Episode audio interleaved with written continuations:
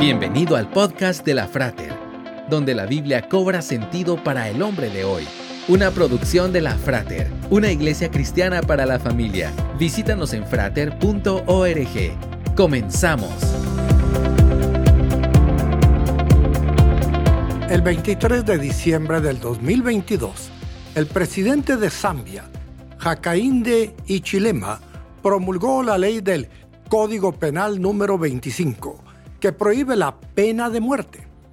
Los esfuerzos para llegar a la abolición ocurrieron durante todo el año con el presidente Ichilema, que había presentado el proyecto de ley que derogaba la pena capital al Parlamento en mayo de 2022.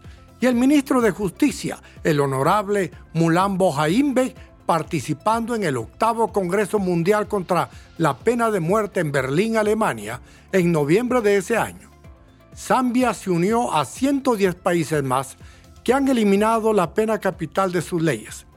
No solo se muere por enfermedad, por violencia o por ejecución judicial, se puede matar hablando mal de alguien, difamando e inventando historias que perjudican a un individuo a nivel familiar, empresarial, social o político. Todos tenemos derecho a la buena fama. Por eso la Biblia manda a no levantar falso testimonio contra nuestro prójimo. Seamos constructores de vida.